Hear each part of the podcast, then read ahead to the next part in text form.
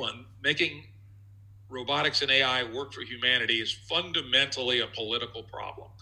If we allow capitalism unrestrained uh, to operate, it will not turn out that way. It'll turn into a new feudalism with a mm. small number of capital owners making vast fortunes and everybody else driven to the edge. Yeah, yeah. But that's a pretty dire view, but I hope that's motivation for people to get off their ass and do the political work.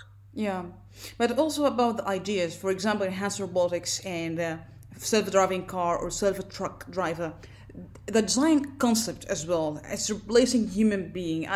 Maybe I, I, I'm I'm not with the idea of having like Sophia robot, for example, or self-truck driver uh, for Starsky, but because I, I we know that some people could lose their job, but the ideas just generated or created inside these companies. Do you think how these ideas already can be shifted to the good of humanity and not replacing yeah. the human being? And what is the idea behind it? Because I don't know how you see from your experience. Some ideas make sense and can help, and some ideas it's really dangerous. Like Sophia Robert, for example, and replacing a human teacher with in China they have these ideas, but I don't know what is the idea behind replacing human being.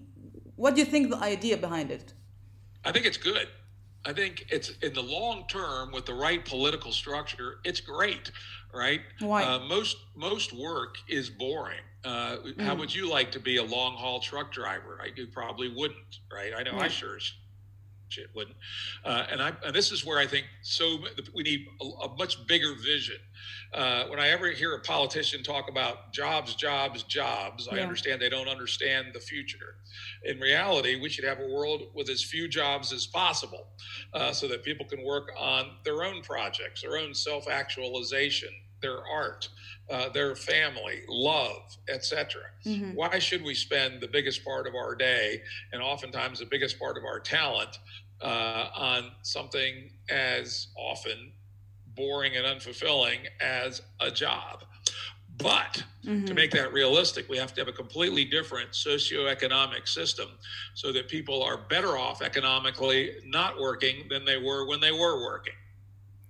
Yeah, but I think it comes down to the skills again because not everyone is skilled in tech sector and I think that's issue also of education. If you want the population to be more focused in certain aspect and leaving the boring jobs, because I think it's it's more complicated issue. I think in a community to to to solve this issue. How do you think? In the long run, do you think the community have to only focus on learning certain skills type so that they can they can do the jobs, boring jobs?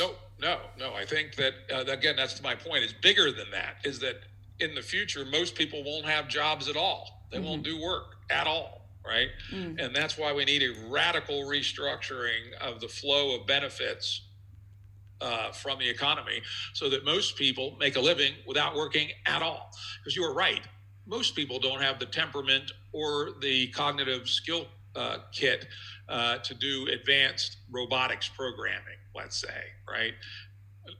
It's not going to happen. And the idea that you're going to turn all the truck drivers and warehouse workers into uh, Python programmers and uh, TensorFlow experts is just ridiculous.